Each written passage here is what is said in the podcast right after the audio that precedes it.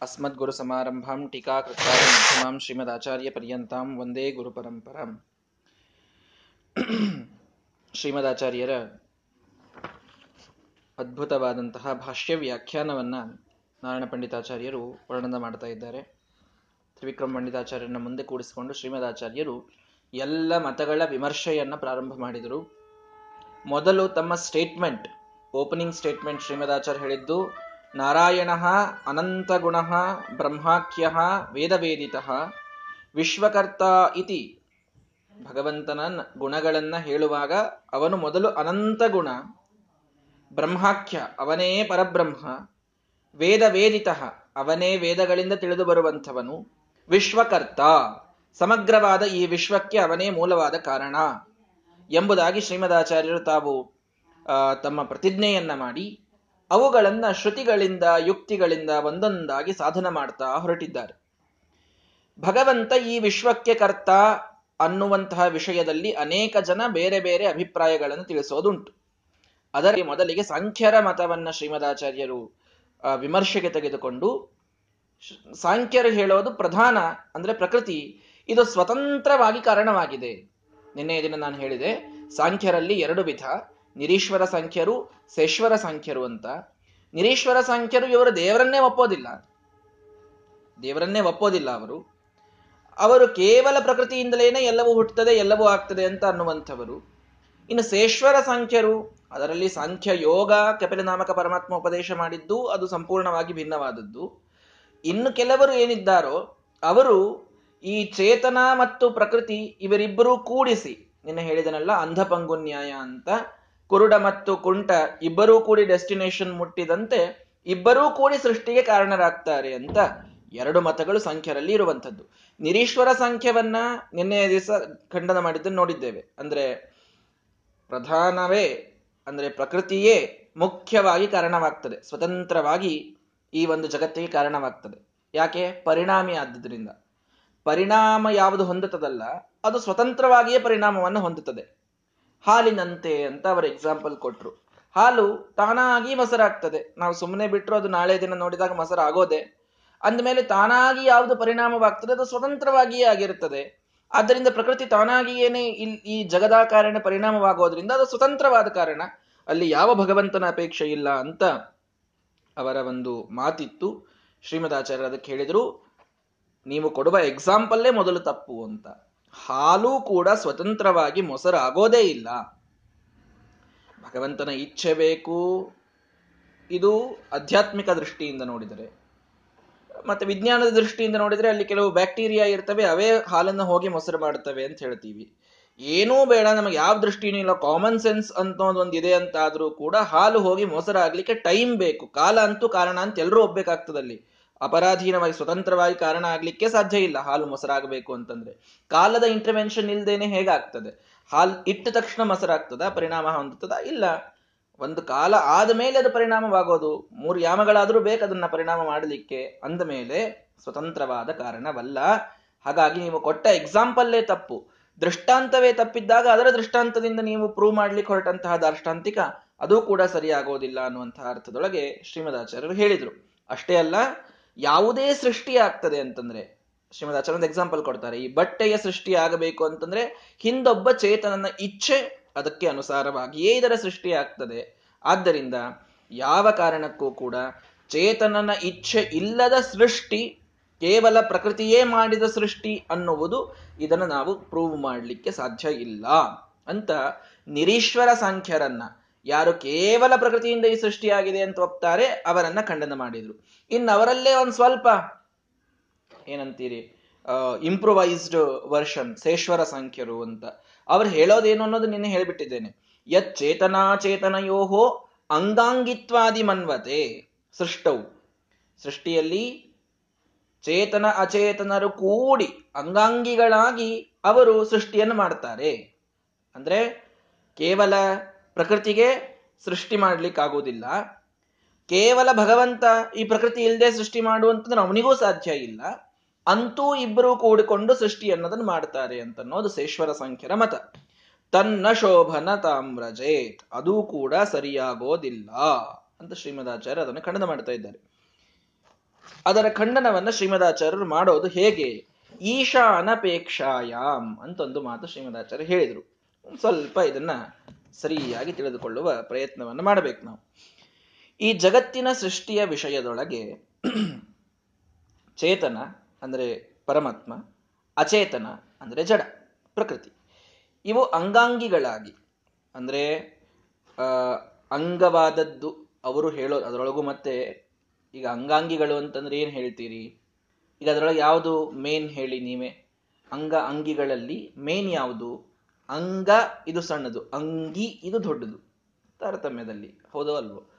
ಇದು ನಾವು ಹಾಕೊಳ್ಳೋದು ಅಂಗಿ ಅಂತೀವಲ್ಲ. ಅಂದ್ರೆ ಅದರ ಒಂದು ಅಂಗ, ಒಂದು ನೂಲು. ಈ ಬಟ್ಟೆಗೆ ಒಂದು ನೂಲು ಅಂಗ. ಈ ಇಡಿಯಾದ ಬಟ್ಟೆ ಇದು ಅಂಗಿ. ಹೌದಾ? ಅಥವಾ ಘಟದ ಒಂದೊಂದು, ಕೊಡದ ಒಂದೊಂದು ಮಣ್ಣಿನ ಕಣ ಇದು ಅಂಗ. ಪೂರ್ಣ ಕೊಡ ಇದು ಅಂಗಿ. ಅಂಗ ಅಂಗಿಗಳಲ್ಲಿ ದೊಡ್ಡದ್ಯಾವುದು ಅಂಗಿ. ಅಂಗ ಇದು ಸಣ್ಣದು. ಅವರು ಅಂಗಾಂಗಿ ಭಾವ ಒಪ್ಪೋದು ಹೇಗೆ ಒಪ್ತಾರೆ ಅಂದ್ರೆ ಅಂಗಿ ಪ್ರಕೃತಿ, ಅಂಗ ಭಗವಂತ ಅಂತ ಒಪ್ತಾರೆ ಅವರು. ಅದರೊಳಗೂ ಮತ್ ನೀವು ಅಟ್ಲೀಸ್ಟ್ ಅಲ್ಲಾದ್ರೂ ಪ್ರಧಾನ ಅಂದ್ರೆ ಮೇನ್ ಕಾರಣ ಇದ್ದವನು ಭಗವಂತ. ಈ ಪ್ರಕೃತಿ ಅದಕ್ಕೆ ಅಂಗ ಅಂತ ಒಪ್ಪಿದ್ರಾದ್ರೂ ಮೇ ಮಾತು ಬೇರೆ. ಹಂಗೂ ಅಲ್ಲ. ಪ್ರಧಾನ ಅಂತ ಅವರೇನಂತಾರಲ್ಲ, ಪ್ರಕೃತಿ ಅದಕ್ಕೆ ಪ್ರಧಾನ ಅಂತ ಹೆಸರು ಬರ್ಲಿಕ್ಕೇನೆ ಕಾರಣ ಅದೇ ಅಂಗಿ. ಅದಕ್ಕೆ ಅಂಗ ಭಗವಂತ ಈ ರೀತಿ ಒಪ್ಪೋದವರು. ಅಂಗಾಂಗಿತ್ವವನ್ನು ಒಪ್ಪಿ ಒಪ್ಪೋದಾದ್ರೂ ಕೂಡ. ನಾವಿನ್ನೂ ಅದರ ವಿರುದ್ಧವಾಗಿ ಒಪ್ತೇವೆ. ಭಗವಂತನಿಗೆ ಈ ಪ್ರಕೃತಿಯು ಕೂಡ ಸೃಷ್ಟಿಯಲ್ಲಿ ಅಂಗವಾಗ್ತದೆ ಅಂತ ಹೇಳಿದರೆ ಏನೂ ತಪ್ಪಾಗಿರ್ಲಿಕ್ಕಿಲ್ಲ. ಭಗವಂತನ ಇಚ್ಛೆಯಿಂದ ಆಗ್ತದೆ ಅಂತ ಹೇಳೋಣ. ಆದರೆ ಹಾಗಲ್ಲ. ಅಂಗಿಯೇ ಪ್ರಧಾನ ಪ್ರಕೃತಿ, ಅಂಗವೇ ಭಗವಂತ ಅಂತ ಅವರು ಹೇಳುವಂಥದ್ದೊಂದು ಸಿದ್ಧಾಂತ ಸೇಶ್ವರ ಸಂಖ್ಯದ ಸಿದ್ಧಾಂತ. ಅದನ್ನ ಶ್ರೀಮದಾಚಾರ್ಯ ಹೇಳ್ತಾರೆ ಚೇತನಾಚೇತನಯೋ ಅಂಗಾಂಗಿತ್ವ. ಅಂದ್ರೆ ಚೇತನ ಇವನು ಅಪ್ರಧಾನ ಪ್ರಕೃತಿ ಇದು ಪ್ರಧಾನ ಅಂತ ನೀವು ಒಪ್ತೀರಲ್ಲ, ಈಗ ಹೇಗೆ ಅಂತಂದ್ರೆ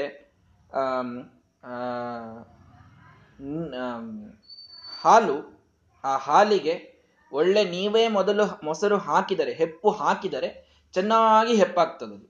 ಚೆನ್ನಾಗಿ ಮೊಸರಾಗಿ ಪರಿಣಾಮವಾಗ್ತದೆ. ಅಲ್ಲಿ ಪುರುಷನ ವ್ಯಾಪಾರವಿದೆ. ಒಬ್ಬ ಪುರುಷ ಬಂದು ಹೆಪ್ಪು ಹಚ್ಚಬೇಕು. ಪುರುಷ ಅಂದ್ರೆ ಜೀವ, ವ್ಯಕ್ತಿ ಅಂತ ತಿಳಿದುಕೊಳ್ರಿ. ಪುರುಷ ಅಂದ್ರೆ ಯಾಕೆ ಸ್ತ್ರೀಯರು ಹೆಪ್ಪಚ್ಚೋದಿಲ್ವಾ ಅಂತ ಕೇಳಬೇಡ್ರಿ. ಪುರುಷ ಅಂದ್ರೆ ಚೇತನ. ಚೇತನನೊಬ್ಬನು ಬಂದು ಮೊಸರಿಗೆ ಹೆಪ್, ಹಾಲಿಗೆ ಮೊಸರು ಹಾಕಬೇಕು, ಸೇರಿಸಬೇಕು, ಹೆಪ್ಪು ಹಾಕಬೇಕು, ಆಗ ಅದು ಮೊಸರಾಗ್ತದೆ. ಈ ಹಾಲು ಹೋಗಿ ಮೊಸರಾಗುವುದಕ್ಕೆ ಹಾಲು ಮುಖ್ಯವೋ, ಚೇತನ ಮುಖ್ಯನೋ ಅಂತ ಅವ್ರು ನಮಗೆ ಉಲ್ಟಾ ಕ್ವಶನ್ ಕೇಳ್ತಾರ ಅವರು. ಹಾಲು ಹೋಗಿ ಮೊಸರಾಗೋದಕ್ಕೆ ನೀವು ಹೆಪ್ಪು ಹಾಕಿದ್ದು ಮುಖ್ಯವಾಯಿತೋ ಅಥವಾ ಹಾಲು ಮುಖ್ಯವಾಯಿತೋ? ಹಾಲೇ ಮುಖ್ಯ ಅಂತ ಅನ್ಬೇಕು ಹಾಲೆ ಮುಖ್ಯ ಅಂತ ಅನ್ಬೇಕು. ಹಾಲೇ ತಾನೇ ಮೊಸರಾಗೋದಲ್ಲಿ. ಇಲ್ದಿದ್ರೆ ಈ ಕೇವಲ ಚೇತನ ಯಾವುದಕ್ಕೆ ಹೆಪ್ಪ ಹಾಕ್ಬೇಕು ಅಂತ ಅವ್ರದ್ದು ಹಾಗೆ ಕ್ವಶನ್ ಯಾವುದಕ್ಕೆ ಹೆಪ್ಪ ಹಾಕ್ತಿದ್ದ ನಿಮ್ಮ ಚೇತನ? ಅವನು ಹಾಲು ಇದ್ದೇ ಅನ್ನೋದಕ್ಕೆ ಅಲ್ಲಿ ಹೆಪ್ಪು ಹಾಕಿದ ಅನ್ನೋದಕ್ಕೆ ಅದು ಮೊಸರಾಯಿತು. ಅಂದ್ಮೇಲೆ ಹಾಲು ಪ್ರಧಾನ. ಅಂದ್ರೆ ಚೇತನ ಮತ್ತು ಅಚೇತನರೊಳಗೆ ಪ್ರಧಾನ ಯಾವ್ದಾಯ್ತು? ಅವರ ಲಾಜಿಕ್ ಹೇಗಿದೆ ನೋಡಿ. ಪ್ರಧಾನ ಯಾವ್ದಾಯ್ತು? ಚೇತನ ಆಗ್ಲಿಲ್ಲ. ಆ ಹಾಲೇ ಪ್ರಧಾನ ಆಯಿತು. ಅಂದಮೇಲೆ ಪ್ರಕೃತಿ ಮತ್ತು ಈಶ್ವರನನ್ನ ಆ ಹಾಲು ಮತ್ತು ಹೆಪ್ಪು ಹಾಕುವವನ ಲಿಸ್ಟ್ನಲ್ಲಿ ತಂದಿಡಿ. ಈ ಜಗತ್ತೆಂಬ ಮೊಸರಾಗಬೇಕು ಅಂತಂದ್ರೆ ಈ ಹೆಪ್ಪು ಹಾಕುವವನು ಮುಖ್ಯ ಅಲ್ವೇ ಅಲ್ಲ, ಆ ಪ್ರಕೃತಿನೇ ಮುಖ್ಯ. ಅದೇ ಹೋಗಿ ನಾಳೆ ಪರಿಣಾಮ ಆಗಿ ಜಗತ್ತಾಗಬೇಕಾಗಿದೆ. ಆ ಹಾಲೇ ಹೇಗೆ ಮುಖ್ಯವೋ ಹಾಗೆ ಪ್ರಕೃತಿ ಮುಖ್ಯ, ಪ್ರಕೃತಿಯೇ ಪ್ರಧಾನ, ಭಗವಂತ ಅಪ್ರಧಾನ ಅನ್ನುವಂಥ ರೀತಿಯೊಳಗೆ ಅವರು ತಮ್ಮ ಸಿದ್ಧಾಂತವನ್ನ ಮಂಡನ ಮಾಡ್ತಾರೆ. ಅವರ ಸಿದ್ಧಾಂತ ಮೊದಲು ಅರ್ಥ ಮಾಡಿಕೊಳ್ಳೋಣ. ಅದನ್ನ ಶ್ರೀಮದಾಚಾರ್ಯ ಹೇಳುತ್ತಾರೆ ಚೇತನ ಈಶಾನಪೇಕ್ಷಾಯಾಂ ತನ್ನ ಶೋಭನ ತಾಮ್ರಜೇತ್ ಭಗವಂತನ ಅಪೇಕ್ಷೆ ಇಲ್ಲದೆ ಅದು ಸರ್ವಥ ಅವರ ಸಿದ್ಧಾಂತ ಸರಿ ಹೊಂದೋದಿಲ್ಲ। ಯಾಕೆ? ಸರಿ, ಚೇತನಾಚೇತನಗಳಿಗೆ ಸೃಷ್ಟಿಯಲ್ಲಿ ನೀವು ಅಂಗಾಂಗಿ ಭಾವವನ್ನು ಒಪ್ತೀರಿ। ಆಯಿತು, ಈ ಅಂಗಾಂಗಿ ಭಾವವನ್ನು ಒಪ್ಪೋದಾದರೆ ಅದರೊಳಗೆ ಈ ಚೇತನನ ಅಪೇಕ್ಷೆ ಇಲ್ಲದೇನೆ ಜಡ ತಾನಾಗಿಯೇ ಉತ್ಪಾದನೆ ಮಾಡ್ತದ. ಮೊದಲು ಹೇಳಿ. ಚೇತನನ ಅಪೇಕ್ಷೆ ಇಲ್ಲದೇನೆ ಜಡ ಜಡ ಪದಾರ್ಥ ತಾನಾಗಿ ಉತ್ಪಾದನೆ ಮಾಡ್ತದ. ಮಣ್ಣಿದೆ. ಕುಂಬಾರ ಇಲ್ಲದೆ ತಾನಾಗಿಯೇ ಕೊಡವಾಗ್ತದ ಅಂತ ಕೇಳೋದು. ಶ್ರೀಮದಾಚಾರ್ಯರ ಪ್ರಶ್ನೆ ಸರಿಯಾಗಿ ಅರ್ಥ ಮಾಡಿಕೊಳ್ಳ್ರಿ ಮಣ್ಣಿದೆ. ಮಣ್ಣಿಟ್ಟಿದ್ದೇವೆ. ಅದನ್ನ ಒಂದು ತಿರುಗಣಿಯಲ್ಲಿ ಹಾಕಿ, ತಿರುಗಿಸಿ, ಅದಕ್ಕೆ ಸರಿಯಾಗಿ ನೀರು ಹಾಕಿ, ಅದನ್ನ ಏನ್ ಮೃದು ಮಾಡಬೇಕೋ ಮಾಡಿ, ಎಲ್ಲ ಕಟದು ಮಾಡಿದಾಗ ಒಂದು ಕೊಡ ಅಂತಾಗ್ತದೆ ಚೇತನನ ಒಂದು ಪರಿವೇಶ ಇಲ್ಲದೇನೆ ಕೇವಲ ಜಡ ಸೃಷ್ಟಿ ಮಾಡ್ತದ? ಮಾಡುವುದಿಲ್ಲ, ಸಾಧ್ಯ ಇಲ್ಲ. ಸರಿ, ಕೇವಲ ಅಚೇತನವೇ ಸೃಷ್ಟಿ ಮಾಡೋದಿಲ್ಲ ಅಂತಾಯಿತು. ಅಂದ್ರೆ ಚೇತನನಾದಂತಹ ಭಗವಂತನ ಅನುಗ್ರಹ ಅಲ್ಲಿ ಬೇಕು. ಚೇತನನಾದಂತಹ ಭಗವಂತನ ಅನುಗ್ರಹ ಬೇಕು ಅಂತಂದ್ರೆ ಆ ಚೇತನ ಸ್ವತಂತ್ರನಿರಬೇಕೋ ಇರಬಾರ್ದು ಅಂತ ಕ್ವಶನ್ ಶ್ರೀಮದಾಚಾರ್ಯ ಕೇಳೋದು. ಆ ಚೇತನ ಏನಿದ್ದಾನಲ್ಲ, ಅವನಾದ್ರೂ ಸ್ವತಂತ್ರ ಇರಬೇಕೋ ಅಥವಾ ಅವನು ಇದರ ಅಧೀನ ಇರಬೇಕು? ಏ, ಅವನು ಒಬ್ನಾದ್ರೂ ಸ್ವತಂತ್ರ ಇರಬೇಕ್ರಿ ಅಂದ್ರಷ್ಟೇ ಆಗೋದಿದು. ಕೇವಲ ಜಡ ಸೃಷ್ಟಿ ಮಾಡ್ಲಿಕ್ಕೆ ಸಾಧ್ಯ ಇಲ್ಲ. ಕೇವಲ ಜಡ ಸೃಷ್ಟಿ ಮಾಡ್ಲಿಕ್ಕೆ ಸಾಧ್ಯ ಇಲ್ಲ. ಒಬ್, ಒಂದ್ಯಾವುದಾದ್ರೂ ವಸ್ತು ಸ್ವತಂತ್ರವಾಗಿ ಬೇಕೇ ಇದು ಎಲ್ಲರೂ ಒಪ್ಪುವಂಥದ್ದು ಯಾವುದೂ ಸ್ವತಂತ್ರ ಇಲ್ಲ ಅಂತ ಅನ್ನೋದನ್ನ ಯಾರೂ ಒಪ್ಲಿಕ್ಕೆ ಸಾಧ್ಯ ಇಲ್ಲ. ಏನೋ ಒಂದು ಸ್ವತಂತ್ರ ಇರಬೇಕು. ಅದರ ಅಧೀನದೊಳಗೆ ಉಳಿದೆಲ್ಲ ಕೆಲಸ ಮಾಡ್ತಿರ್ಬೇಕು. ಯಾವಾಗಲೂ ಇದು ಒಪ್ಪುವಂಥ ನಿಯಮ. ಅಂದಮೇಲೆ ಅಲ್ಲಿ ಜಡಕ್ಕಂತೂ ಸ್ವತಂತ್ರವನ್ನ, ಸ್ವತಂತ್ರತ್ವ ಒಪ್ಲಿಕ್ಕೆ ಬರೋದಿಲ್ಲ. ಯಾಕೆಂದ್ರೆ ತಂತಾನೆ ಸೃಷ್ಟಿ ಮಾಡುವುದಿಲ್ಲ.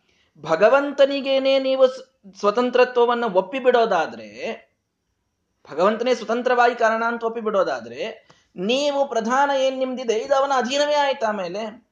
ಅದಕ್ಕೆ ಪ್ರಧಾನ ಅಂತ ಹೆಸರಿಡೋ ಕಾರಣ ಇಲ್ಲ. ಜಡ ಅರ್ಥಾತ್ ಈ ಪ್ರಕೃತಿ ಇದು ಭಗವಂತನ ಅಧೀನವಾಗಿದ್ದು ಸೃಷ್ಟಿಯನ್ನು ಮಾಡ್ತದೆ ಅಂತ ಹೇಳಿದಂಗಾಯ್ತು. ನಮಗೆ ನಿಮಗೆ ವ್ಯತ್ಯಾಸ ಉಳಿತು ಅಂತ ಕೇಳಿದ್ರು ಶ್ರೀಮದಾಚಾರ್ಯರು. ಸರಿ, ಇದನ್ನ ನಾವು ನಾವು ಒಪ್ಪಿಬಿಡ್ತೇವೆ ಅಂತ. ಸಮಸ್ಯೆ ಬರೋದು ಎಲ್ಲಿ ಜಡ ಪ್ರಧಾನ, ಭಗವಂತ ಅಪ್ರಧಾನ ಅಂತ ಮಾಡಿದ್ದಕ್ಕೆ ಸಂಶಯ. ನಮಗೆ ನಿಮಗೆ ನಮಗೆ ನಿಮಗೆ ಒಂದು ಸಮಸ್ಯೆ ಇತ್ತಷ್ಟೇ. ನೀವು ಇವನು ಇಲ್ಲಾರ್ದೆ ಏನ್ ಸೃಷ್ಟಿ ಮಾಡ್ತಾನೆ ಅಂತ. ಆದ್ರೆ ವಿಚಾರ ಮಾಡಿ, ಸ್ವತಂತ್ರ ಯಾರು ಅಂತ ಎರಡರೊಳಗೆ ವಿಚಾರ ಮಾಡಿದಾಗ ನೀವು ಭಗವಂತನಿಗೆ ಸ್ವಾತಂತ್ರ್ಯ ಹೋಗ್ಬೇಕಾಗ್ತದೆ. ಯಾಕೆ? ಜಡವಾದದ್ಯಾವುದೂ ಕೂಡ ಏನೂ ತಾನಾಗಿಯೇ ಸೃಷ್ಟಿಯಾದದ್ದು ಕಂಡೇ ಇಲ್ಲ. ಆದರೆ ಚೇತನನಾದಂತಹ ವಸ್ತು ಸೃಷ್ಟಿ ಮಾಡಿದ್ದು ಕಂಡಿದೆ. ಚೇತನನಾದಂಥವನು ಜಡಕ್ಕೆ ತಾನು ಪ್ರೇರಣೆಯನ್ನು ನೀಡೋದು ಕಂಡಿದೆ. ಜಗತ್ತಿನಲ್ಲಿ ಕಂಡಿದ್ದನ್ನು ನೋಡಿ ಮಾತನಾಡಿ ನೀವು. ಆದ್ದರಿಂದ ಜಗತ್ತಿನಲ್ಲಿ ಚೇತನನಿಗೆ ಸ್ವಾತಂತ್ರ್ಯ, ಜಡಕ್ಕೆ ಅಸ್ವಾತಂತ್ರ್ಯ. ಇದು ಬಹಳ ಸ್ಪಷ್ಟವಾಗಿ ಕಾಣೋದ್ರಿಂದ ಭಗವಂತನಿಗೆ ಸ್ವಾತಂತ್ರ್ಯ, ಪ್ರಕೃತಿಗೆ ಅಸ್ವಾತಂತ್ರ್ಯ ಒಬ್ಬಬೇಕಾಗ್ತದೆ ಆಗ ಪ್ರಕೃತಿ ಇದು ಭಗವಂತನ ಅಧೀನ ಅಂತ ಆಗ್ತದೆ. ಹಾಗಾದಾಗ ಭಗವಂತನ ಅಧೀನವಾಗಿದ್ದು ಪ್ರಕೃತಿ ಸೃಷ್ಟಿ ಮಾಡ್ತದೆ ಅಂತಂದಾಗ ನಮಗೆ ಯಾವ ಒಂದು ಸಮಸ್ಯೆ ಇಲ್ಲ. ಈಶಾನಪೇಕ್ಷಾಯ ಭಗವಂತನ ಅಪೇಕ್ಷೆ ಇಲ್ಲದೆ ಸೃಷ್ಟಿ ಮಾಡ್ತದೆ ಅಂದಾಗ ಅಷ್ಟೇ ನಮಗೆ ನಿಮಗೆ ವ್ಯತ್ಯಾಸ ಬರೋದು, ನಮಗೆ ನಿಮಗೆ ಸಮಸ್ಯೆ ಬರೋದು. ಆದ್ದರಿಂದ ಈ ರೀತಿಯಲ್ಲಿ ನೋಡಿ ಇದು ಸರಿ ಅಂತ ನಿಮಗೆ ಗೊತ್ತಾಗ್ತದೆ ಅಂತ ಆ ಸೇಶ್ವರ ಸಂಖ್ಯರಿಗೆ ಅವರಿಗೆ ಪೂರ್ಣ ಖಂಡನ ಮಾಡಲಿಲ್ಲ. ಯಾಕೆ? ಎಲ್ಲೋ ಒಂದು ಪಾಯಿಂಟ್ ಆಫ್ ವ್ಯೂ ಅಲ್ಲಿ ಆ ಸೇಶ್ವರ ಸಂಖ್ಯೆ ಮತ, ಇದು ಕಪಿಲನಾಮಕ ಪರಮಾತ್ಮನಿಗೆ ಸಂಬಂಧಪಟ್ಟಂತಹ ಮತ. ಹೀಗಾಗಿ ಅದನ್ನ ಒಪ್ಪಿಟ್ಟುಕೊಂಡು ಮಾತನಾಡಿದರು ಶ್ರೀಮದಾಚಾರ್ಯರು. ಎಲ್ಲಿ ವ್ಯತ್ಯಾಸ ಇದೆ? ಕಪಿಲನಾಮಕ ಪರಮಾತ್ಮ ಇದನ್ನು ಹೇಳೋದಿಲ್ಲ ಮತ್ತೆ. ಇವರು ಹೇಳೋದನ್ನೇ ಅವನು ಹೇಳೋದಿಲ್ಲ. ಅಂತೂ ಆ ರೀತಿಯಲ್ಲಿ ನಾವು ನೋಡಿದಾಗ ಸೇಶ್ವರ ಸಂಖ್ಯೆ ಮತ ಸ್ವಲ್ಪ ತಾರತಮ್ಯದಲ್ಲಿ ವ್ಯತ್ಯಾಸ ಮಾಡಿದೆ ಅಂತನ್ನೋದು ನಮಗೆ ಗೊತ್ತಾಗ್ತದೆ. ಅದನ್ನ ಖಂಡನ ಮಾಡಿದ ಮೇಲೆ ಮುಂದೆ ಇಷ್ಟೆಲ್ಲ ಆಯಿತು, ನೀವು ಭಗವಂತ ಭಗವಂತ ಅಂತೀರಲ್ಲ, ಅದು ಅವನಿ ಹೇಗೆ ಸಿದ್ಧನಾಗಿದ್ದಾನೆ ಹೇಳ್ರಿ ಅಂತ. ಭಗವಂತನೇ ಎಲ್ಲಿ ಸಿದ್ಧನಾಗಿದ್ದಾನೆ? ನೀವು ಇಷ್ಟೆಲ್ಲ ಭಗವಂತ ಪ್ರಧಾನವಾಗಿ ಕಾರಣ, ಅವನೇ ಜಗತ್ತಿಗೆ ಬೇಕು ಅವನಿಲ್ದೇನೆ ಈ ಸೃಷ್ಟಿ ಆಗುವುದಿಲ್ಲ ಅಂತೆಲ್ಲ ಹೇಳಿದ್ರಿ. ಅವನನ್ನು ನೀವು ಹೇಗೆ ಪ್ರೂವ್ ಮಾಡ್ತೀರಿ? ವೇದಗಳಿಂದ ಪ್ರೂವ್ ಮಾಡ್ತೀವಿ ವೇದ ಒಪ್ಪುವುದಿಲ್ರಿ ನಾವು. ವೇದ ಒಪ್ತಿದ್ರೆ ಇಷ್ಟಾಕಿರ್ತಿತ್ತು ಮತ್ತು ವಾದನೆ ಬೇಕಾಗಿರ್ಲಿಲ್ಲ. ತದ್ ಅಪ್ರಮಾಣ. ವೇದವೇ ಮೊದಲ ಅಪ್ರಮಾಣ. ಅದ್ ಮುಂದೆ ಮಾತಾಡ್ರಿ ನಮ್ಮ ಜೊತೆಗೆ. ಹೌದಾ? ಸರಿ. ಸರ್ವವಿನ್ ನಿರ್ಮಿತಂ ಸರ್ವಂ ಕಾದಾಚಿತ್ಕತ್ವ ಹೇತುತಃ. ನ ಯದೇವಂ ನೋತದೇವಂ ಯಥಾತ್ಮ ಇತಿ ಈಶ್ವರಾನುಮ. ಒಂದು ಅನುಮಾನದಿಂದ ಸಿದ್ಧಿಸ್ಲಿಕ್ಕೆ ಪ್ರಯತ್ನ ಮಾಡ್ತಾರೆ ಮೊದಲು ಶ್ರೀಮದಾಚಾರ್ಯರು. ಏನರ್ಥ?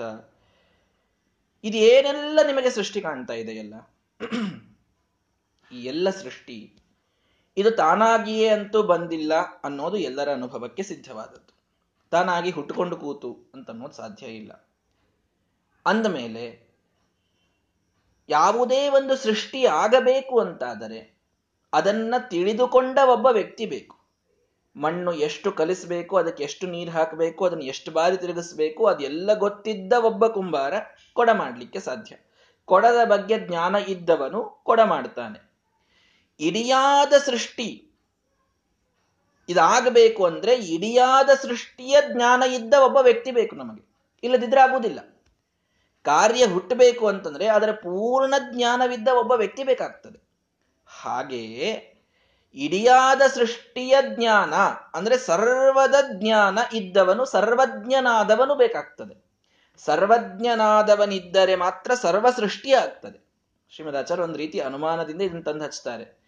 ಸರ್ವಜ್ಞನಿಲ್ಲದೆ ಸರ್ವ ಸೃಷ್ಟಿ ಆಗುವುದಿಲ್ಲ ಸರ್ವವಿನ್ನಿರ್ಮಿತಂ ಸರ್ವಂ, ಕಾದಾಚಿತ್ ಕತ್ವ ಹೇತುತಃ. ಯಾವುದೆಲ್ಲ ಅನಿತ್ಯವಾಗಿ ಸೃಷ್ಟಿ ಆಗಿದೆಯೋ ಆ ಸೃಷ್ಟವಾದ ಪ್ರತಿಯೊಂದು ವಸ್ತು ಸರ್ವಜ್ಞನಿಂದ ಸೃಷ್ಟಿಸಲ್ಪಟ್ಟಿದೆ. ಅವನಿದ್ದದ್ರಿಂದ ಸೃಷ್ಟಿಯಾಗಿದೆ. ಯಾವುದು ಅನಿತ್ಯವಲ್ಲ, ಅದನ್ನು ಯಾರೂ ಸೃಷ್ಟಿ ಮಾಡಬೇಕಾಗಿಲ್ಲ. ಆತ್ಮ ಇದ್ದಾನೆ, ಇವನು ನಿತ್ಯ, ಇವನ ಸೃಷ್ಟಿ ಕಾರಣವಿಲ್ಲ. ಆದರೆ ಯಾವುದು ಅನಿತ್ಯವೋ, ಏನೆಲ್ಲ ಜಗತ್ತು ನಮಗೆ ಅನಿತ್ಯವಾದ ಜಗತ್ತು ಕಾಣ್ತಾ ಇದೆಯೋ, ಇದೆಲ್ಲವೂ ಕೂಡ ಇದರ ಹಿಂದೆ ಒಬ್ಬ ಸರ್ವಜ್ಞನಾದ ವ್ಯಕ್ತಿ ಇದ್ದರೆ ಮಾತ್ರ ಸೃಷ್ಟಿಯಾಗ್ತದೆ. ಆ ಕಾರಣಕ್ಕೆ ಆ ಸರ್ವಜ್ಞನಾದ ವ್ಯಕ್ತಿಯೇ ಭಗವಂತ ಅಂತ ಒಂದು ಸಾಮಾನ್ಯವಾಗಿ ತಿಳಿದುಕೊಳ್ಳಿ. ಇದೇ ಒಂದು ಅಂತೂ ಇಷ್ಟು ಸರಳವಾಗಿ ದೇವರನ್ನು ಪ್ರೂವ್ ಮಾಡಿಬಿಟ್ರೆ ಆಚಾರ್ಯರು ಅಂತ ಬರೀ ಅನುಮಾನದಿಂದ ಮಾಡ್ತಾರೆ ಅಂತ ತಿಳ್ಕೊಳ್ಬೇಡ್ರಿ. ಆಮೇಲೆ ವೇದಗಳನ್ನು ವ್ಯರ್ಥ ಅಂತ ಹೇಳಬೇಕಾಗ್ತದೆ. ಹಾಗಲ್ಲ. ಭಗವಂತನನ್ನ ಅನುಮಾನದಿಂದಲೂ ತಿಳಿಸ್ಲಿಕ್ಕೆ ಸಾಧ್ಯ ಅನ್ನೋದನ್ನ ತೋರಿಸಿದ್ರು. ಯಾಕೆ ತೋರಿಸಿದ್ರು? ಅನುಮ, ವೇದ ಪ್ರಮಾಣ ಒಪ್ಪ ಒಪ್ಪಲಾರದವರಿದ್ದಾರಲ್ಲ ಚಾರವಾಕಾದಿಗಳು ವೇದ ಪ್ರಾಮಾಣ್ಯವನ್ನು ಒಪ್ಪುವುದಿಲ್ಲ ಅವರು. ಪ್ರಾಮಾಣ್ಯವನ್ನು ಒಪ್ಪಲಾರದವರಿಗೆ ಭಗವಂತನ ಸುದ್ದಿ ಹೇಗೆ ಅಂದ್ರೆ ಅನುಮಾನದಿಂದ ಮಾಡ್ರಿ. ಕ್ಷಿತ್ಯಾಧಿಕಂ ಸಕರ್ತೃಕಂ ಕಾರ್ಯತ್ವಾತ್. ಅನುಮಾನ. ಏನು? ಇದೇನೆಲ್ಲ ಸೃಷ್ಟಿ ಕಾಣ್ತಾ ಇದೆ. ಇದಕ್ಕೆಲ್ಲ ಹಿಂದೊಬ್ಬ ಕರ್ತ ಇದ್ದಾನೆ. ಸರಳವಾದ ಅನುಮಾನ. ಯಾಕೆ? ಸೃಷ್ಟಿಯಾಗಿದ್ರಿಂದ, ಯಾವುದೆಲ್ಲ ಸೃಷ್ಟಿ ಆಗ್ತದಲ್ಲ, ಅದ್ರ ಹಿಂದೊಬ್ಬ ಕರ್ತ ಇರ್ತಾನೆ. ಸಿಂಪಲ್ ಆದ ವ್ಯಾಪ್ತಿ. ಕರ್ತ ಇಲ್ಲದೆ ಸೃಷ್ಟಿ ಆಗುವುದಿಲ್ಲ. ಸೃಷ್ಟಿ ಆಗಿದೆ ಅಂದಮೇಲೆ ಕರ್ತ ಬೇಕು. ಸಮಗ್ರವಾದ ಈ ಸೃಷ್ಟಿ ಆಗಿದೆ ಅಂದಮೇಲೆ ಇದನ್ನು ಸಮಗ್ರವಾದಂತನ್ನ ಹುಟ್ಟಿಸದಂತಹ ಸರ್ವಜ್ಞನಾದ ವ್ಯಕ್ತಿ ಬೇಕು. ಇಷ್ಟೇ ಒಂದು ಅನುಮಾನದಿಂದಲೂ ಕೂಡ ಭಗವಂತನ ಸಿದ್ಧಿಯಾಗ್ತದೆ ಇದು ಒಬ್ಬ ವ್ಯಕ್ತಿ ಬೇಕು ಅನ್ನೋದನ್ನು ಸಿದ್ಧ ಮಾಡ್ತದೆ ಹೊರತು ಅವನು ಎಂಥವನು ಅನ್ನೋದನ್ನು ಸಿದ್ಧ ಮಾಡುವುದಿಲ್ಲ ಮತ್ತೆ. ಅನುಮಾನ ಏನ್ ಮಾಡಬಹುದು ಬಹಳ ಆದರೆ, ಒಬ್ಬ ಭಗವಂತನಿದ್ದಾನೆ ಅನ್ನೋದನ್ನು ತಿಳಿಸಬಹುದು. ಎಂಥ ಭಗವಂತ ಏನವನ ಗುಣಗಳು, ಏನ್ ಅನಂತ ಗುಣಗಳವನಲ್ಲಿದೆ, ಇದೇನನ್ನು ತಿಳಿಸ್ಲಿಕ್ಕೆ ಸಾಧ್ಯ ಇಲ್ಲ ಅನುಮಾನಕ್ಕೆ ನಾವು ಯಾಕೆ ಅನುಮಾನಕ್ಕೆ ಸ್ವತಂತ್ರ ಪ್ರಮಾಣ ಒಪ್ಪುವುದಿಲ್ಲ ಅಂತಂದ್ರೆ, ಒಂದ್ ಕಡೆ ಬಂದು ನಿಲ್ತದದು ಒಂದ್ ಸ್ವಲ್ಪ ವಿಷಯಗಳನ್ನು ತಿಳಿಸ್ತದೆ, ಪೂರ್ಣವಾಗಿ ತಿಳಿಸ್ಲಿಕ್ಕೆ ಸಾಧ್ಯ ಇಲ್ಲ ಅದಕ್ಕೆ. ಅಂತೂ ಅನುಮಾನದಿಂದ ದೇವರ ಸಿದ್ಧಿ ಆಯಿತು ಅಂತ ಇಟ್ಟುಕೊಳ್ಳಿ. ಮುಂದೆ ಅಷ್ಟಕ್ಕೆ ನಿಂತು ಬಿಟ್ರೆ ಶ್ರೀಮದಾಚಾರ್ಯ ಇಲ್ಲ.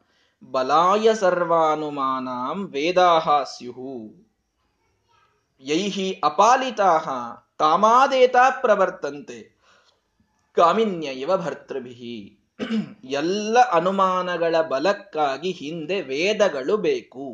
ಶ್ರೀಮದಾಚಾರ್ಯರ ಸಿದ್ಧಾಂತ ಇವೆಲ್ಲವೂ ಕೂಡ ಬಹಳ ಪ್ರಧಾನವಾದ ಸಿದ್ಧಾಂತ. ಕೆಲವರು ಏನ್ ಮಾಡ್ಬಿಡ್ತಾರೆ, ಅನುಮಾನಗಳನ್ನು ಒಪ್ತಾರೆ.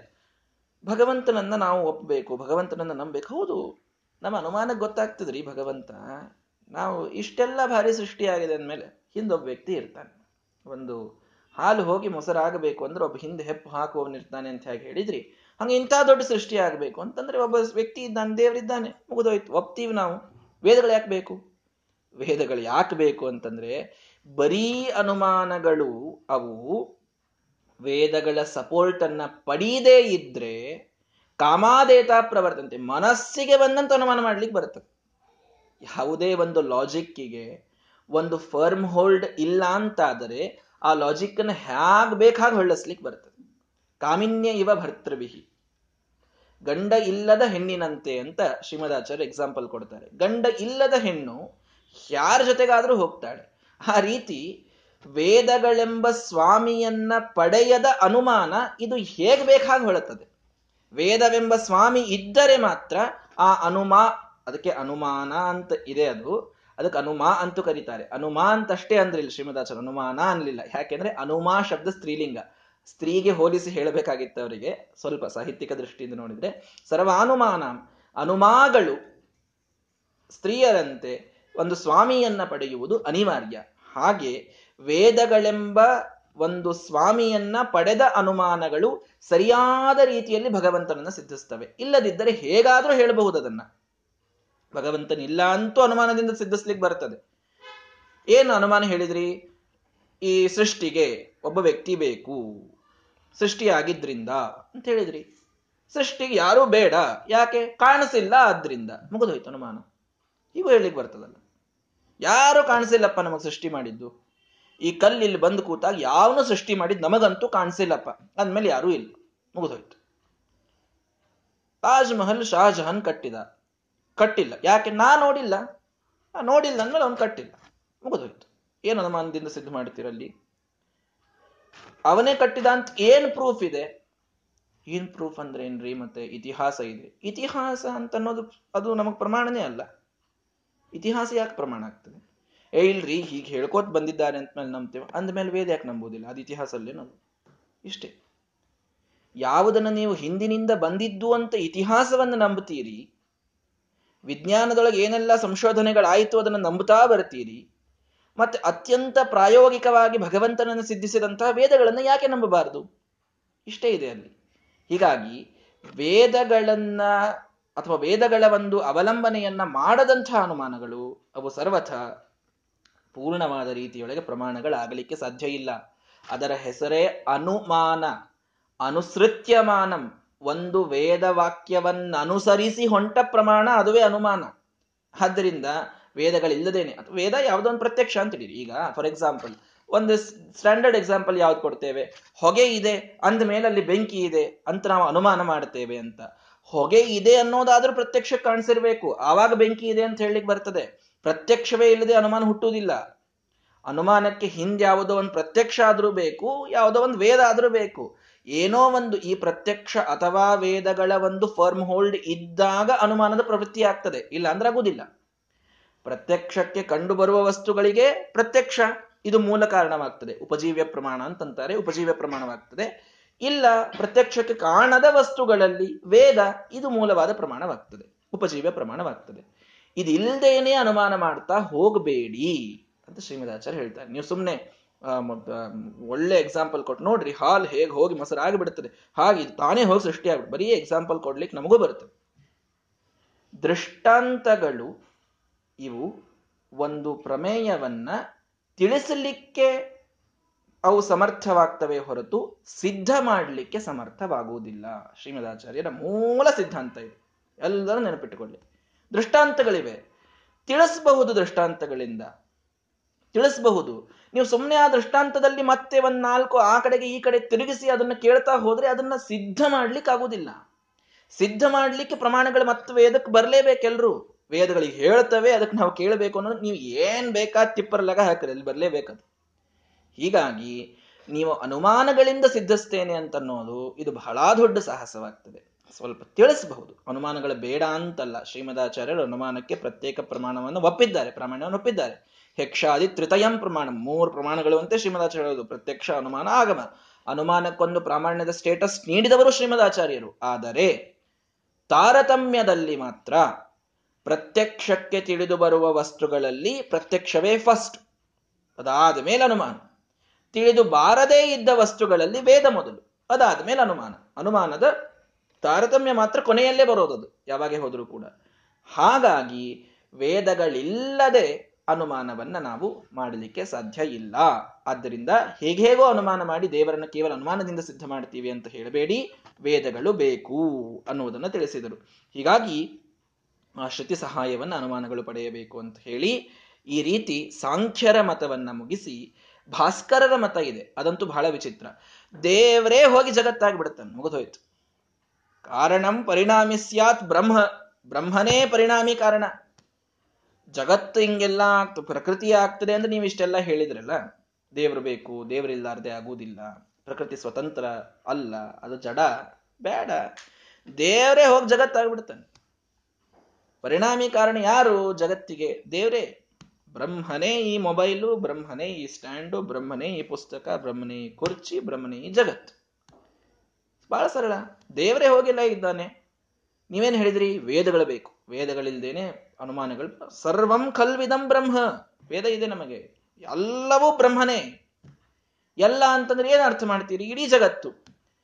ಇಡೀ ಜಗತ್ತು ಬ್ರಹ್ಮ ಅಂತ ಹೇಗೆ ಹೇಳ್ತೀರಿ? ಬ್ರಹ್ಮನೇ ಪರಿಣಾಮವಾಗಿ ಇಡೀ ಜಗತ್ತಾಗಿದ್ದಾನೆ. ಅಂದ್ರೆ ಇದೆಲ್ಲ ಬ್ರಹ್ಮ ಅಂತ ಅನ್ಲಿಕ್ಕೆ ಬರ್ತದೆ ನಿಮಗೆ. ಇದೆಲ್ಲ ಬ್ರಹ್ಮ ಅಂತಂದ್ರೆ ಏನ್ ಅರ್ಥ? ಇದೆಲ್ಲವೂ ಬ್ರಹ್ಮ ಅಂದ್ರೆ ಇದೆಲ್ಲವೂ ಬ್ರಹ್ಮ ನಿನ್ ಬ್ರಹ್ಮನೇ ಇದು ಅಂತೆ ಅರ್ಥ.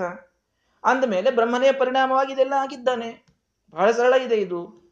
ಅಂತ ಹೇಳಿದರೆ, ನ ಶ್ರೀಮದಾಚಾರ್ಯ ಹೇಳ್ತಾರೆ, ಸರ್ವಥಾ ಬ್ರಹ್ಮ ಪರಿಣಾಮಿ ಕಾರಣನಾಗುವುದಿಲ್ಲ ಯಾಕೆ? ಚೇತನತ್ವತಃ ನ ಯಧಿತ್ಥಂ ನೋ ತದಿತ್ಥಂ ಯಥಾ ಕ್ಷೀರ ಪುರಸ್ಸರಂ. ಶ್ರೀಮದಾಚಾರ್ಯ ಹೇಳ್ತಾರೆ, ಹೇಗೆ ಹಾಲು, ಇದು ಒಂದು ಜಡವಾದ್ದರಿಂದ ಪರಿಣಾಮ ಹೊಂದುತ್ತದೆ ಅಂದರೆ ನಂಬಬಹುದು. ಯಾವುದು ಜಡವಲ್ವೋ ಅದು ಪರಿಣಾಮ ಹೊಂದೋದಿಲ್ಲ. ಆದ್ದರಿಂದ ಬ್ರಹ್ಮ ಇವನು ಜಡ ಅಲ್ಲ, ಇವನು ಮುಖ್ಯ ಇವನ, ಆ ಸ್ವರೂಪವೇ ಚೈತನ್ಯ ಸ್ವರೂಪ. ಭಗವಂತ ಸಚ್ಚಿತ್ ಆನಂದಾತ್ಮಕನಾದಂತಹ ವ್ಯಕ್ತಿ. ಚೈತನ್ಯ ಬಿಟ್ಟು ಭಗವಂತನಿಗೆ ಏನು ಹೇಳಲಿಕ್ಕೆ ಬರುವುದಿಲ್ಲ. ಅವನ ಮೂಲ ಸ್ವರೂಪವೇ ಚೇತನ ರೂಪ. ಚೇತನನಾದ್ದರಿಂದ ಅವನು ಪರಿಣಾಮವನ್ನ ಹೊಂದುವುದಿಲ್ಲ. ಇದನ್ನು ಮೊದಲು ಅರ್ಥ ಮಾಡಿಕೊಳ್ಳಿ. ಬಹಳ ಫೀಬಲ್ ಆದಂತಹ ವಾದ ಭಾಸ್ಕರಾಚಾರ್ಯವಾದ ಬ್ರಹ್ಮನೇ ಹೋಗಿ ದೇವರಾಗಿ ಬ್ರಹ್ಮನೇ ಹೋಗಿ ಜಗತ್ತಾಗಿ ಬಿಡ್ತಾನೆ ಹೇಗೆ ಒಪ್ಲಿಕ್ಕೆ ಬರ್ತದೆ? ಬ್ರಹ್ಮನೇ, ಈ ಕುರ್ಚಿ, ಟೇಬಲ್ಲು, ಈ ಮೊಬೈಲ್ ಆಗ್ತಾನೆ ಅಂತನು. ಯಾವ ಪ್ರಜ್ಞಾವಂತ, ವಿಚಾರ ಮಾಡಿರಿ ಶ್ರೀ ಟೀಕಾಕೃತ್ಪಾದರು ಬೈದು ಹೇಳ್ತಾರೆ ಶ್ರೀಮನ್ಯಾಸದೆಯಲ್ಲಿ ಬಹಳ ವಿಸ್ತೃತವಾಗಿ ಬರ್ತದದು ಅಧಿಕರಣ. ಇನ್ನೊಮ್ಮೆ ಸಮಯ ಇದ್ದ ಹೇಳ್ತೇನೆ. ಅಂತೂ, ಅಂದ್ರೆ ಶ್ರೀಮದ ಟೀಕಾರಾಯರಂತೂ ಪರಿಣಾಮ ಆಗೋದ್ರಲ್ಲಿ ನಾಲ್ಕು ವಿಧ ಕೊಟ್ಟು ಹೇಳ್ಬಿಡ್ತಾರ ಅವ್ರು. ವಿವರ್ತ ಪರಿಣಾಮ, ಅವಿವರ್ತ ಪರಿಣಾಮ, ಹೀಗೆ ನಾಲ್ಕು ವಿಧ, ನಾಲ್ಕೂ ವಿಧಗಳನ್ನು ನಾವು ನೋಡಿದಾಗ್ಲೂ ಒಂದು ವಸ್ತು ಹೋಗಿ ಇನ್ನೊಂದು ವಸ್ತು ಆಗಬೇಕಂದ್ರೆ ಅಲ್ಲಿ ಜಡಾನೇ ಇರ್ತದೆ ಹೊರತು ಚೇತನ ಇರುವುದಿಲ್ಲ ಚೇತನವಾದ ವಸ್ತುವಿನ ಪರಿಣಾಮವನ್ನು ಏನೋ ಎಕ್ಸಾಂಪಲ್ ಕೊಡ್ಲಿಕ್ಕೆ ಬರುದಿಲ್ಲ. ನಾನಿದ್ದೇನಲ್ಲ, ನಾನು ಹೋಗೋದಾದೆ ಅಂತ ಏನಾಗ್ತೀನಿ ನಾನು ನಾನೇ ಇರ್ತೀನಿ, ನಾ ಏನೂ ಆಗುವುದಿಲ್ಲ ಹಾಗೆ ನಾನೇ ಇನ್ನೊಂದು ಆಗೋದಿಲ್ಲ ಅಂತಂದ್ರೆ, ಅಂದ್ರೆ ನಾನೇ ಜಡ ಆಗೋದಿಲ್ಲ ಅಂತಂದ್ರೆ, ನಾನೊಬ್ಬ ಸಾಮಾನ್ಯ ಚೇತನ. ನನಗೆ ಜಡ ಅಂತ ಅನ್ನೋದು ಇದು ಒಂದು ಡಿಮೋಷನ್ ಒಬ್ಬ ಚೇತನ ಜಡ ಆಗೋದು ಅವನಿಗದು ಡಿಮೋಷನ್ ಆದಂತೆ. ನಾನೇ ಚೇತನ, ಸಾಮಾನ್ಯ ಚೇತನನೇ ಜಡ ಆಗುವ ಇಚ್ಛೆ ಪಡೋದಿಲ್ಲ ಅಂತಂದ್ರೆ ಪರಮಚೇತನನಾದಂತಹ ಭಗವಂತ ಜಡ ಆಗ್ತಾನೆ ಅಂತ ಹೇಗೆ ಹೇಳ್ತೀರಿ ಅಂತ ಶ್ರೀಮದಾಚಾರ್ಯ ಕೇಳ್ತಾರೆ. ಹೇಗೆ ಹೇಳ್ತೀರಿ? ಭಗವಂತ ಅವನು ಜಡ ಆಗಿಬಿಡ್ತಾನ್ರಿ ಪಾಪ. ಅವನ ಡಿಮೋಷನ್ ಅಲ್ಲಿ ನೀವು ಹೇಳ್ತಾ ಇರೋದು? ಯಾರು ವೇದವನ್ನು ನಂಬ್ತೀರಿ? ನತೇ ಮಹಿತ್ವಂ ಅನ್ವಷ್ಣುವಂತಿ ಅನ್ನುವಂತಹ ವೇದ, ಭಗವಂತನ ಮಹಿಮೆಯೇ ಯಾರಿಗೂ ಬರೋದಿಲ್ಲ ಅನ್ನುವಂತಹ ವೇದ ಭಗವಂತನ ಜಡ ಮಾಡಿ ಕೊಡಿಸ್ತದ ಅದು? ಅಂದ್ರೆ ಏನರ್ಥ? ಸರ್ವಂ ಖಲ್ವಿದಂ ಬ್ರಹ್ಮ ಅಂತ ವೇದ ಇದೇ ಅಲ್ರಿ ಅಂದ್ರೆ ಅದಕ್ಕೆ ಬೇರೆ ಅರ್ಥ ಕಲ್ಪನಾ ಮಾಡ್ರಿ. ಹೊರತು ಭಗವಂತನನ್ನ ಜಗತ್ ಮಾಡಿ ಕೂಡಿಸ್ಬೇಡ್ರಿ. ಭಗವಂತನನ್ನೇ ಜಡ ಮಾಡಿ ಕೂಡಿಸ್ಬೇಡ್ರಿ. ಶ್ರೀಮದಾಚಾರ್ಯ ಹೇಳ್ತಾರೆ, ವೇದಗಳಿಗೆ ಅನ್ಯಾರ್ಥ ಕಲ್ಪನಾ ಮಾಡುವ ಅವಕಾಶವಿರ್ತದೆ. ಸರಿಯಾದ ಕಲ್ಪನೆಯನ್ನು ಮಾಡಬೇಕು. ಸರಿಯಾದ ಅರ್ಥವನ್ನು ನಾವಲ್ಲಿ ಹೇಳಬೇಕು. ಬೇರೆ ಬೇರೆ ರೀತಿ ಅರ್ಥ ಮಾಡ್ಲಿಕ್ಕೆ ಬಂದೇ ಬರ್ತದೆ ವೇದಗಳಿಗೆ. ಆದ್ದರಿಂದ ಸರಿಯಾದ ಅರ್ಥವನ್ನು ವೇದಗಳಿಗೆ ಮಾಡಿ, ತಾತ್ಪರ್ಯದ ವಿಚಾರವನ್ನ ಮಾಡಿದಾಗ ಭಗವಂತನೇ ಹೋಗಿ ಪರಿಣಾಮ, ಪರಿಣಮಿತನಾಗಿ ಜಗತ್ತಾಗ್ತಾನೆ ಅಂತನ್ನೋದು ಸರ್ವಥಾ ಕೂಡದಂತಹ ಮಾತು ಅಂತ ಶ್ರೀಮದಾಚಾರ್ಯ ತಿಳಿಸ್ಕೊಡ್ತಾರೆ. ಹೀಗೆ ಭಾಸ್ಕರರ ಮತ, ಭಗವಂತನೇ ಹೋದಿ ವಿವರ್ತೋಪಾದಾನವಾದ ಅಂತ ಇದಕ್ಕೆ ಕರೀತಾರೆ. ಭಗವಂತನೇ ಹೋಗಿ ಪರಿಣಾಮ ಹೊಂದಿ ಅವನ ಜಗತ್ತಾಗ್ತಾನೆ ಅಂತ ಅನ್ನೋದು ಇದನ್ನು ಮಾತ್ರ ಸರ್ವಥಾ ಒಪ್ಪಲಿಕ್ಕೆ ಬರುವುದಿಲ್ಲ. ಜಡನಾದ, ಜಡವಾದದ್ದು ಪರಿಣಾಮ ಹೊಂದಬಹುದು ಹೊರತು ಚೇತನನಾದ ವ್ಯಕ್ತಿ ಪರಿಣಾಮ ಹೊಂದೋದಿಲ್ಲ. ನಾನು ಸುಮ್ಮನೆ ಐದತ್ತೈದತ್ತು ನಿಮಿಷದೊಳಗೆ ಒಂದೊಂದು ಸಿದ್ಧಾಂತ ಹೇಳ್ತಾ ಇದ್ದೀನಿ. ಅರ್ಥ ಮಾಡಿಕೊಳ್ಳ್ರಿ ಶ್ರೀಮನ್ ನ್ಯಾಯಸುಧೆ ಈ ಎಲ್ಲಾ ಸಿದ್ಧಾಂತಗಳನ್ನ ಒಂದೊಂದು ಪುಸ್ತಕ ವಾಲ್ಯೂಮ್ಗಳಲ್ಲಿ ಖಂಡನ ಮಾಡ್ತದೆ. ಅನುವ್ಯಾಖ್ಯಾನ, ನ್ಯಾಯಸುಧ ಇತ್ಯಾದಿಗಳೆಲ್ಲವೂ ಕೂಡ. ಈಗೇನು ಮಾತುಗಳು ಬರ್ತಾ ಇವೆಯಲ್ಲ? ಕೊನೆಯಲ್ಲಿ ಗೊತ್ತಾಗ್ತದೆ. ಇದೇ ಅನುವ್ಯಾಖ್ಯಾನಕ್ಕೆ ಮೂಲ ಪೀಠಿಕೆ ಇದು. ಶ್ರೀಮದಾಚಾರ್ಯರ ಈ ಎಲ್ಲ ಮಾತುಗಳ ಮುಗಿದ ಮೇಲೆ ತ್ರಿಕೋಮಣಿದಾಚಾರ್ಯ ಪ್ರಾರ್ಥನಾ ಮಾಡ್ತಾರೆ. ಆವಾಗ ಅನುವ್ಯಾಖ್ಯಾನ ಗ್ರಂಥ ಬರ್ತಾರೆ ಅದಕ್ಕೆ ನ್ಯಾಯಸದೆ ಬಂದದ್ದು. ಅಂತೂ ಶ್ರೀಮದಾಚಾರ್ಯ ಇಲ್ಲಿ ಹೇಳುವಂತಹ ಒಂದೊಂದೊಂದೊಂದು ಮಾತು ಅಲ್ಲಿ ದೊಡ್ಡ ಸಿದ್ಧಾಂತದ ಒಂದು ಸ್ವರೂಪವನ್ನ ಪಡೆದು ಅವು ದೊಡ್ಡ ದೊಡ್ಡ ಪುಸ್ತಕಗಳಾಗಿವೆ. ಅಷ್ಟು ಕೂಲಂಕುಷವಾಗಿ ಒಂದೊಂದೊಂದೊಂದು ಅವರ ಮಾತುಗಳನ್ನು ತೆಗೆದು ಖಂಡನ ಮಾಡಿದ್ದಾರೆ. ಯಾಕೆ? ಭಗವಂತನಿ, ಯಾಕ್ರಿ ಇಷ್ಟೆಲ್ಲರನ್ನು ಖಂಡನ ಮಾಡ್ತಾ ಹೋಗ್ತೀರಿ ನೀವು? ಏನ್ ನಿಮ್ಗೆ ಚಟಾನ ಇದು? ಎಲ್ಲರನ್ನು ಕಂಡವ್ರನ್ನೆಲ್ಲ ಖಂಡನ ಮಾಡೋದು? ಕಂಡವರನ್ನು ಖಂಡನ ಮಾಡೋ ಚಟ ಅಲ್ಲ. ನಮ್ಮ ಭಗವಂತನನ್ನ ಡಿಮೋಟ್ ಮಾಡಿದವ್ರು ಖಂಡನ ಮಾಡ್ತೀವಿ ನಾವು ಇಷ್ಟೇ. ನಮಗೆ ಭಗವಂತನಲ್ಲಿ ಭಕ್ತಿ ಜಾಸ್ತಿ, ಇವ್ರ ಮೇಲಿನ ಪ್ರೀತಿಗಿಂತ ಆದ್ರಿಂದ ಭಗವಂತ ಅವನು ಹೇಗಿದ್ದಾನೋ ಹಾಗವ್ರನ್ನ ನಂಬೋರನ್ನ ನಾವು ಏನೋ ಅನ್ನೋದಿಲ್ಲ. ಎಂದೂ ಏನೋ ಅಂದಿಲ್ಲ ಅವರಿಗೆ ನಾವು. ಭಗವಂತನ ಗುಣಗಳನ್ನ, ಅವನ ಸ್ವರೂಪವನ್ನ ಯಾರು ಕೆಡಿಸ್ಲಿಕ್ಕೆ ನೋಡ್ತಾರಲ್ಲ, ಅಲ್ಲಿ ಖಂಡನ ಮಾಡೇಬೇಕು ನಾವು. ನಮ್ಮ ಒಂದು ದೇಶವನ್ನ ಯಾರೋ ಒಂದು ಕೆಡಿಸ್ಲಿಕ್ಕೆ ನೋಡಿದ್ರೆ ಖಂಡನ ಮಾಡಬೇಕು ಅಂತ ಅನ್ನೋದು ತಪ್ಪಲ್ಲ ಅಂತಂದ ಮೇಲೆ, ಇದು ಒಂದು ಕೇವಲ ದೇಶವಲ್ಲ, ಇದು ನಮ್ಮ ಜೀವಾಳಕ್ಕೆ ಅಂಟಿದಂತಹ ವಿಷಯ, ಭಗವಂತ ಅಂತನ್ನುವಂಥದ್ದು, ನಮ್ಮ ಶ್ರದ್ಧಾ ಕೇಂದ್ರ. ಆ ಶ್ರದ್ಧಾ ಕೇಂದ್ರಕ್ಕೆ ಯಾರೋ ಕೆಡಿಸ್ಲಿಕ್ಕೆ ನೋಡಿದಾಗ ಖಂಡನ ಮಾಡಿದ್ರೆ ಏನ್ ತಪ್ಪು? ಈ ದೃಷ್ಟಿಯಲ್ಲಿ ವಿಚಾರ ಮಾಡಿ ಖಂಡನವನ್ನ, ವಿಮರ್ಶೆಯನ್ನ. ಕೇವಲ ಶ್ರೀಮದಾಚಾರ್ಯ ಎಲ್ಲ ಮತಗಳ ಖಂಡನ ಮಾಡ್ತಾರೆ. ಅವರಿಗೆ ಎಂದೂ ಕೂಡ ಒಂದು ಭಾವೈಕ್ಯ ಅನ್ನೋದು ಬೇಕಾಗಿಲ್ಲ. ಹೀಗೆ ಉಪನ್ಯಾಸ ಮಾಡ್ಲಿಕ್ಕೆ ಬಹಳ ಚಂದ ಅನಿಸ್ತದೆ ಇದೆಲ್ಲ. ಯಾಕೆ ಮಾಡ್ತಾ ಇದ್ದಾರೆ? ಶ್ರೀಮದಾಚಾರ್ಯರ ಮೂಲ ಉದ್ದೇಶ ಏನಿದೆ? ಉದ್ದೇಶ ಇಷ್ಟೇ. ಭಗವಂತನ ಸ್ವರೂಪ ಇದು ಹೇಗಿದೆಯೋ ಹಾಗೆ ಜನರಿಗೆ ತಿಳಿಯಬೇಕು. ಈ ಉದ್ದೇಶದಲ್ಲಿ ಏನು ತಪ್ಪು ಅನ್ನುವುದನ್ನು ವಿಚಾರ ಮಾಡಲಿ ಎಲ್ಲರೂ ಮೊದಲು. ಭಗವಂತ ಹೇಗಿದ್ದಾನೆ? ವೇದಗಳು ಅವನನ್ನು ಹೇಗೆ ಹೇಳಿವೆ? ಭಗವದ್ಗೀತೆ ಅವನನ್ನು ಹೇಗೆ ತಿಳಿಸಿದೆ? ಇತಿಹಾಸ ಪುರಾಣಗಳು ಅವನನ್ನು ಹೇಗೆ ಚಿತ್ರಿಸಿವೆ? ಅದರ ಸರಿಯಾದಂತಹ ಅರ್ಥ ಜನರಿಗೆ ಮುಟ್ಲಿ. ಭಗವಂತನ ಸರಿಯಾದ ಸ್ವರೂಪ ಜನರಿಗೆ ತಿಳಿಯಲಿ. ಎಷ್ಟೇ ಅವರಿಗಿದ್ದದ್ದು. ಅಯ್ಯಸ್ವಾಮಿನ್ ದುಷ್ಟಾನ್ ದಮಯ ದಮಯ ವ್ಯಕ್ತಮಚಿರಾತ್ ಗುಣಾನ್ ಗೂಢಾನ್ ವಿಷ್ಣೋಹೋ ಪ್ರಕಟ ಪ್ರಕಟ ಪ್ರಕಟಯಸ್ವಾನ್ ಪ್ರಮದಯನ್. ಭಗವಂತನ ನಿಗೂಢವಾದ ಗುಣಗಳನ್ನು ನೀವು ನಮಗೆ ತೋರಿಸಿಯಂತೆ ದೇವತೆಗಳು ಅವರಿಗೆ ಬಂದು ಪ್ರಾರ್ಥನೆ ಮಾಡಿದ್ದು. ಅಲ್ಲಿಂದಲೇ ಪ್ರಾರಂಭವಾಗಿದ್ದು ಮೂರನೇ ಸರ್ಗದೊಳಗೆ. ಅಂದ ಮೇಲೆ ಶ್ರೀಮದಾಚಾರ್ಯರ ಉದ್ದೇಶ ಅಪ್ರಕಟವಾದಂತಹ ಭಗವಂತನ ಸ್ವರೂಪವನ್ನ. ಅದು ಎಲ್ಲಿ ಎಲ್ಲಿ ಇದೆ ಅದು? ವೇದಗಳ ಗರ್ಭದಲ್ಲಿ ನಿಹಿತವಾದಂತಹ ಅಪ್ರಕಟವಾದ ಭಗವಂತನ ಸ್ವರೂಪ. ಅದನ್ನ ಜನರಿಗೆ ತೋರಿಸುವಂತಹ ಪರಮೋಪಕಾರವನ್ನ ಮಾಡಿದಂಥವರು ಶ್ರೀಮದಾಚಾರ್ಯ. ಅವರನ್ನು ಬಿಟ್ಟರೆ ಇನ್ಯಾರು ಮಾಡಿಲ್ಲ ಅದನ್ನು. ಅದನ್ನ ಮಾಡುವಾಗ ನಿಯಮ ತೋರಿಸಿದ್ದು ತಪ್ಪು ಅಂತ ಹೇಳುವುದು ಬಹಳ ಸ್ವಾಭಾವಿಕ. ಯಾಕೆ ಅಂತಂದ್ರೆ ಅವರು ಯಾರೂ ಭಗವಂತನ ತೋರಿಸೇ ಇಲ್ಲ. ಅವರೆಲ್ಲ ತಪ್ಪು ತಪ್ಪೇ ತೋರಿಸಿದ್ದಾರೆ. ಯಾವುದು ನಿಧಿ ಇದೆ, ಆ ನಿಧಿಯನ್ನು ತೋರಿಸುವಾಗ ಹಿಂದಿನ ಜನರು ಏನೆಲ್ಲ ನಿಮಗೆ ನಿಧಿ ನಿಧಿ ನಿಧಿ ಅಂತ ತೋರಿಸಿದ್ದಾರೆ ಅಲ್ಲಿ ಏನೂ ಇಲ್ಲ. ಇದೇ ನಿಜವಾದ ನಿಧಿ ಅಂತ ತೋರಿಸ್ಬೇಕೋ ಇಲ್ಲೋ? ಅದು ಜವಾಬ್ದಾರಿ. ತೋರಿಸುವವನ ಜವಾಬ್ದಾರಿ ಅದು. ಇದೇ ಸರಿಯಾದ ಮಾರ್ಗ, ಇದೆಲ್ಲ ತಪ್ಪು ಅಂತ ತೋರಿಸ್ಬೇಕೋ ಇಲ್ಲೋ ಅವನು? ಅವನು ತೋರಿಸಿದ್ರೆ ಏನ್ರಿ? ಅವನು ಎಲ್ರಿಗೂ ತಪ್ಪು ಅಂತ ಹೇಳಿ ತಂದೆ ಸರಿ ಅಂತ ಇದ್ದಾನೆ ಮತ್ತೆ ಇದೇ ಸರಿ ಇದೆ, ಇದಕ್ಕೆ ಇದನ್ನು ಸರಿ ಅಂತ ಇದ್ದಾನೆ ಇಷ್ಟೇ. ಇಲ್ಲೇ ನಿಧಿ ಇದೆ, ಅದಕ್ಕೆ ಇಲ್ಲಿ ಬಂದು ನಿಮಗೆ ನಿಧಿ ಸಿಗ್ತದೆ ಅಂತ ಹೇಳ್ತಾ ಇದ್ದಾರೆ ಶ್ರೀಮದಾಚಾರ್ಯ ಮತ್ತೆ ನಿಧಿ, ಅವ್ರು ಹೇಳಿದ ನಿಧಿ ಅಲ್ಲೇನು? ಅಲ್ಲ. ಅಲ್ಲ ಅಂತಂದಾಗ ಅಲ್ಲ ಅಂತ ಹೇಳೋದು ಅನಿವಾರ್ಯ. ಇಷ್ಟೇ. ಹಾಗಾಗಿ ನಾವು ಇದನ್ನ ಭಾವೈಕ್ಯದ ದೃಷ್ಟಿಯಿಂದ ನೋಡ್ತಾ ಹೋದರೆ ಬಹಳಷ್ಟು ಉಪನ್ಯಾಸ ಮಾಡ್ಲಿಕ್ಕೆ ಬರ್ತದೆ. ಆದರೆ ತತ್ವದ ಜಿಜ್ಞಾಸೆ ಇದ್ದವನಿಗೆ, ಚಿಂತನ ಮಾಡುವಂತಹ ಅನಿವಾರ್ಯತೆ ಇದ್ದವನಿಗೆ, ಸರಿಯಾದಂತಹ ತತ್ವವೇ ನನಗೆ ತಿಳಿಯಬೇಕು ಅನ್ನುವಂಥ ಆಗ್ರಹ ಇದ್ದವನಿಗೆ, ಶ್ರೀಮದಾಚಾರ್ಯರು ಎಲ್ಲಾ ಮತಗಳ ವಿಮರ್ಶೆಯನ್ನು ಮಾಡಿ ಖಂಡನ ಮಾಡುವವರಿಗೂ ಅವನಿಗೆ ಸಮಾಧಾನ ಆಗುವುದಿಲ್ಲ.